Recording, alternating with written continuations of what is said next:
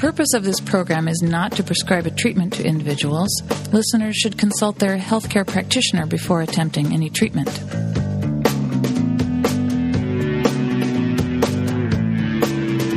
Good morning and welcome to Health Watch. I'm Dr. David Naiman, your host. Today's guest is Barbara Strauch. Barbara Strauch is the Deputy Science Editor and Health and Medicine Editor at the New York Times, and she's here today on Health Watch to talk about her new book, The Secret Life of the Grown Up Brain The Surprising Talents of the Middle Aged Mind. Welcome to Health Watch, Barbara. Oh, thanks for having me. Well, let's uh, familiarize our listeners on uh, the genesis of this book for you and what, what what's um, um, made you or prompted you to have an interest in this topic. Well, I have a middle-aged brain, for one thing. um, previously, I wrote a book on the teenage brain, actually, and uh, you know, often a parent or a teacher, after I'd talk about that book, would say, you know, I, you know, you should write about, about my brain. My brain is suddenly awful, and uh, they were worried because, uh, you know, as most of us in middle age know, there's some issues. Uh, we can't remember the movie we just saw, or did I read that book, or we see somebody we know and we think, hmm, who are you? So, w- did you decide to write The Secret Life of the Grown Up Brain as a counterbalance to um, the conventional wisdom that our brains worsen as we age, or more to explain in what ways it does worsen? Well, I think I started out trying to figure out, you know, uh, those of us in the newspaper business pretty much look for, you know, tornadoes and bad things happening, and so I wanted to find out what was going wrong actually, and what uh, what was happening, where all those names went and things. But as I looked into it, actually, I found that uh, this new modern middle age we have. Um, there are some glitches, but with normal aging, our brains are doing extremely well, and it's kind of a contradiction, and uh, that we can't, you know, we go to a room, we can't remember why we got there, and things, and those kinds of things certainly start happening. But on balance, um, in the developed world, we had childhood vaccines and fewer childhood diseases, and we're all entering and going through this modern middle age, which is about 40 to 68 or so and our brains are better than they were in our 20s. And I think that really surprised me, and that's really what I wanted to write about. So, before we talk about the ways in which our, our brains improve going into middle age, what, um, what are the ways we know that uh, the brain gets worse? I, you mentioned short term memory. Are there other things? Sure. Um, I think they know uh, that from our mid 20s on, actually, processing speed slows down overall. Uh, it's the kind of thing they measure by how fast can you tap your finger on a table or name words that begin with F or something. And that kind of thing does slow down. Uh, it may mean it may take us a little bit longer to learn a new bunch of new material or memorize a bunch of words. And for many years, they thought that because processing speed declined, that perhaps all of the operations of a brain were really on a downhill slide from uh, our mid 20s. Um, it's also true that we find uh, we get more distracted. We, uh, you know, we go to the hardware store, we can't remember that we went there to get a rake after we meet a friend. We're kind of thrown off course quite easily. And uh, they do find when they look into the brain that the um, brain as it ages can have a little bit of a, a momentary uh, lack of focus where it has a more difficult time keeping out irrelevant material, and that may be uh, to due to the processing speed. It may be due to um, you know some shrinkage. We do know that the brain uh, shrinks maybe two percent a decade. Um, but really, uh, they used to think that we lost 30% of our brain cells as we age. So, in fact, uh, they now know that's not true. So, the declines are really they're there, but they're relatively minor in a healthy aging brain. And are those declines um, signs of a higher having a higher risk for uh, other cognitive problems later on, or is it just considered normal? Well, I think what we see in middle age is kind of a, a great deal of variability. Uh, their brains can vary at any age, but in middle age in particular, this long span of time that is kind of new for the species. Uh, we see in animals and humans that uh, brains are kind of all over the map, and uh, what they think in middle age is that the brain is kind of on the cusp, but some will go on and re- retain their uh, clarity, and others will not, and probably because of illness and the uh, neuroscientists are getting much better in terms of sorting out uh, which is which, which is a brain that is under assault by strokes or some kind of cardiovascular disease, and what is normal aging. And uh, with normal aging, uh, people do uh, quite well. We're talking today with Barbara Strauch, the author of The Secret Life of the Grown Up Brain. You're listening to Health Watch on KBOO, Portland, Oregon. In your book, Barbara, you say that the, the brain is still developing in middle age. What, what does that mean, actually? Well, I think that again was a surprise. They thought uh, it was something that just declined, lost a bunch of brain cells, and used less of itself, kind of faded away. And as they got these new tools, uh, brain scanners and things, and MRIs to look inside brains, and also you know, this uh, modern middle age, this long span of time that we have in the developed world, really didn't start to be studied till the 1950s, and we now have a whole bunch of um, really good data, 40 years of data about what actually happens to real people. So, I think that we know much more about. Um, you know, we see these large studies, cognitive studies of the same people, and we find they actually get better uh, from 40 to 68 in a whole bunch of areas, including things like reasoning, um, getting the gist of an argument, um, sizing up a situation, and even what they call social expertise, which is kind of judging whether a good uh, somebody's a good guy or a bad guy, um, making financial decisions. Um, even our moods improve. Our sense of well-being seems to peak uh, in middle age, even late, like at age 65. Men, women, all ages on average. Uh, and I think that sort of surprised me too. I was thought maybe when we got to be middle age, we'd all be kind of doom and gloom and midlife crisis and empty nest, and and that I think has not proved to be true. Well, you mentioned earlier about ways in which the brain changes physically that correspond to ways in which the uh, brain function declines. Are there uh, similarly, changes in the brain physically that we notice with this improvement in functioning in middle age?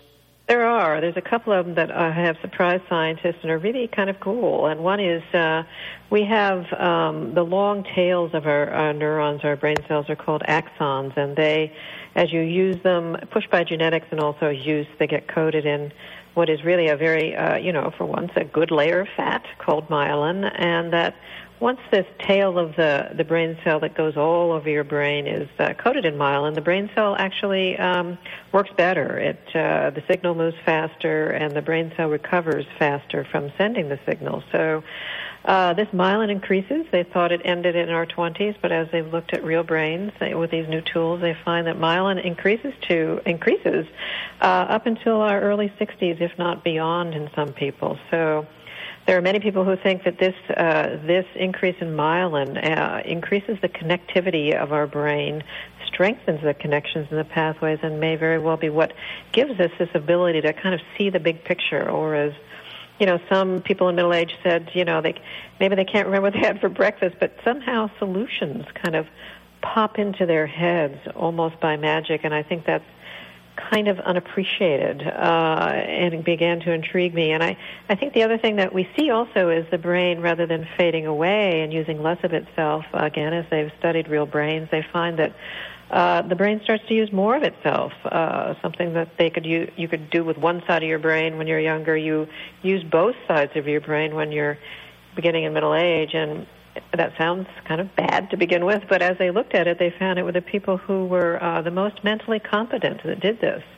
And that means really that they had more brain activity, more real estate they could call on, and their brains were actually active and adapting to what they needed them to do.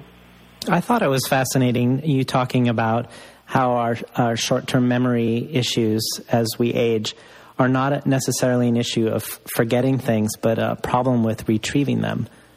Right, you're exactly right. It's kind of it's not a storage issue. it's a retrieval issue. The the stuff is in there. They can even see it in the chemical markers as they look inside the brain and watch the cells change uh, with memory and with learning. Um, but they also have done a lot of very good studies. A woman named uh, Deborah Burke at Pomona College has done a lot of studies on what we call the tip of the tongue phenomenon, and that's I think what we all know when we feel like we we know something, we just can't bring it to mind. And uh, she's done a lot of studies that show, uh, for instance, if you try, one was made me laugh. If you're trying to remember the name of Brad Pitt, uh, you know, which is hard to believe, but if you are, if someone later on just randomly says Cherry Pit to you, the name will pop into your head, and even even similar sounds. You're trying to remember the word Velcro, and someone randomly says pellet to you. Those internal sounds of EL will sometimes prompt the brain to um, bring back that word, bring back that name. And uh,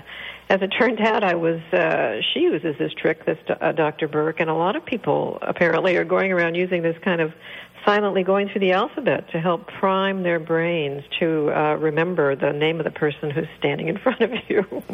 so the the what seems like a subtle distinction between um, forgetting or having a problem retrieving. The fact that it's more of a retrieval issue, it sounds like it might be more hopeful for people and, and coping with uh, brain function. I think it is a hopeful message. I think most of us think that, you know, our brains are dying, you know, and that those memories are dying with them. And uh, that's certainly, we can all be, you know, the risks of dementia certainly increase with age, but we now know that it's not inevitable. And there's a number of what they call pristine agers out there, and there's so many now they can study them. And these are people in their 80s and 90s and even beyond whose brains are functioning uh, extremely well. So, um, the neuroscientists are getting better at sorting out what is illness, what is pathology, and what is normal aging. And I think that um, with normal aging, we really do have an optimistic message that uh, you know your brains can stay with you for as long as uh, you're around yourself. We're talking today with Barbara Strauch, the author of The Secret Life of the Grown Up Brain. If you'd like to join the conversation on Health Watch, the number is 503 231 8187. Well, I think what a lot of listeners are probably curious about is any research there is around how to, to keep our good cognitive functioning going forward as we age. And I know the, the, the cliche is, or the stereotypical thing people think of is doing crossword puzzles. So, uh, both I'm curious is are doing crossword puzzles uh, a good technique for keeping our brains agile? And, and if not, what are some of the things that have been discovered? Well, the crossword puzzles, yeah, we've all heard about that, and there's nothing wrong with them. I think they're good, and uh, but they have moved way beyond this. Uh, they want you, uh, you know, the best advice at the moment is uh, to do something that goes really beyond crossword puzzles, which are really sort of an exercise in uh, retrieving those stored words that we already know. And what they, what people recommend now is that uh, a couple of things. If you want to um, kind of help that or remedy that issue of initial focus, um, you must try to remember to focus very uh, a little harder at the beginning uh, when you're trying to learn a name or trying to learn something because that's really when the when the problems arise. And uh, so I think focusing at the beginning is a good idea. Um, obviously, the the best science uh, is really exercise in terms of what we can do for the aging brain. There's just a whole a pile of science now that's very solid that shows that. Um, vigorous exercise and you know not marathons running you know going around a track uh, even a brisk walk as long as it gets your heart going um, can increase brain volume increase cognitive scores and even uh, produce baby brain cells. So um, in the area of the hippocampus which is where memories are formed. So they they now think that the brain is much like the heart. Anything you would do for your heart um, they didn't think really had much of an impact on your brain for years, but now they know that you know, nutrients get past the blood-brain barrier and that the growth chemicals when we use our bodies actually get through to our brains. And of course they need oxygen to keep them going. So I think exercise and also, of course, they're trying their hardest to try to figure out what it is in red wine that can help us put it in a pill and, uh, you know, all the antioxidants, the, the, the uh, high color fruits and vegetables are clearly on the table in terms of helping the repair systems in the brain, the anti-inflammatory fish oil. It's hard to show in studies, but they're trying, and uh, they see it in animals. So um, I think all those things are important. And you know, my personal favorite is that the people who deal with adult learners say that uh, one of the things we need to do is talk to people who disagree with us. You know, push those brains out of our comfort zones, and uh, uh, you don't have to change your mind, but anything that gets you to um, kind of as our brains age, we have built up a lot of assumptions and connections and pathways, which is a good thing. It helps us uh, come to solutions and, and be creative in some cases. But a brain likes a good rut, and I think if we want to continue to keep it to de- get it get it developing, we want to push it out of those ruts one way or the other. That, that was actually one of the more fascinating parts of the book for me, is the idea that learning new facts is not as important as confronting contrary ideas to our own, that we should surround ourselves with what you call disorienting dilemmas. Right. I think that um, we want to, you know, a brain does, we're set up to assume that uh, the world is as we think it is. And uh, at middle age, we may not be as good as, uh, you know, at uh, memorizing body parts or things like that. Our brains perhaps might not be as quick at that or learning in a whole new system as quickly as someone around us. But what our brains are almost hungry for and set up for is this next developmental step, which is really to capture and uh, embrace a more nuanced, complex view of the world. And uh, I think that's uh, really the point of a middle-aged brain. Uh, some people say it's only by middle age that we, our brains are actually um, ready uh, to confront the big problems of the world. And I think that happens almost naturally too. And we, we kind of ignore it. You know, we suddenly find ourselves worrying about the whole world and the universe and oil spills and children in Afghanistan. And I think that's a developmental step in our brains that um, we kind of take for granted, and we don't really squeeze it for much as much as it's worth, actually. And, and you mentioned the. Um, the connection or the idea that the more we do things for the same things that are good for our heart are also good for our brain. So doing aerobic exercise, which is good for our heart, is also going to be good for brain function. Is there have they found similarly a, a correlation between people with high cholesterol and a higher risk of, of cognitive decline or high blood pressure and, and cognitive decline? Yes, I think that those correlations are there. That uh, anything that uh, uh, you know really harms the brain like that is obviously not going to be good for it in the long term. So blood pressure is really important to control. Cholesterol levels crucial. Um, and you don't want to get hit in the head. You know, stay away from golf balls and things. Uh, slamming doors, uh, that's not good either. So, um, I think that in general we have to think of our brains uh, even more and more as not only. A, I used to think it was quite protected up there and uh, and w- wasn't really affected. The, even the people who studied the body didn't talk to the neuroscientists, and that's now changed. And you have an interesting chapter on on extra brain power and you talk about the story of Sister Bernadette, and I was hoping you could share that with our listeners today.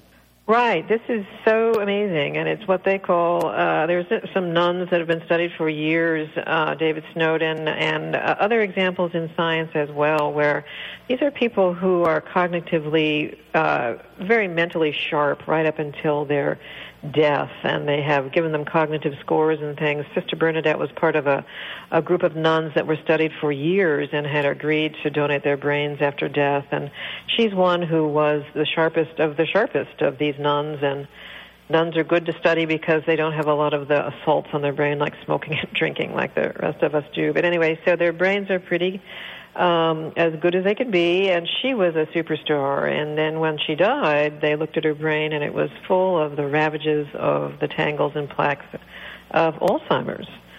And uh, this was not the first time they'd seen this, and they've seen it in others. Uh, a chess player in London's another famous one who was found he could only, you know, think, uh, you know, four moves ahead instead of seven. He was worried, but no one saw any other sign. And by the time he died, also his brain was riddled with Alzheimer's. So what they think is happening is that some, uh, in some cases, we can build up what they call a cognitive reserve, a kind of a brain buffer, if we if we uh, you know pushed by genetics, but also pushed by how we use our brains and how how much real estate is available to our brains in good shape, so that if one part of our brain is not functioning as well, uh, the brain will adapt and move over to another part that is still functioning well. And if you've used your brain a lot and it's in good shape and relatively efficient, um, they think that you can call on these other parts of your brain to help you when you need it. They see uh, it's sometimes correlated with education. They see people with higher levels of education,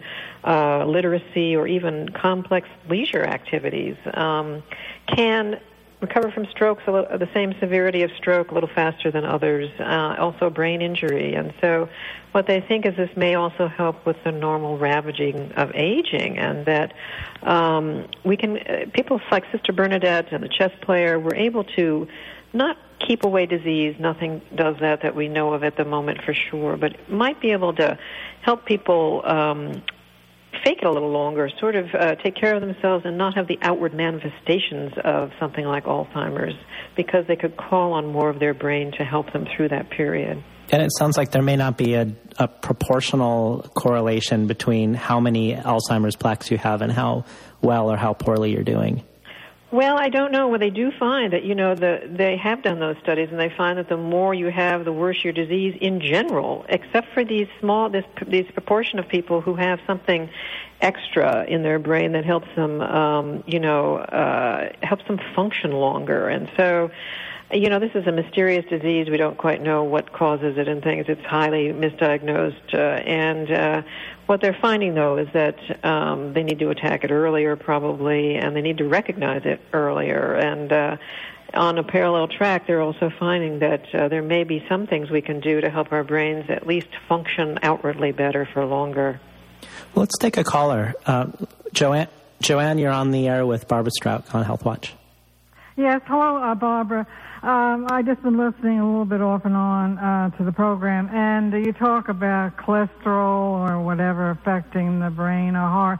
You know what? Uh, what I think has a more profound effect on the brain the heart is all these pollutants in our everyday life.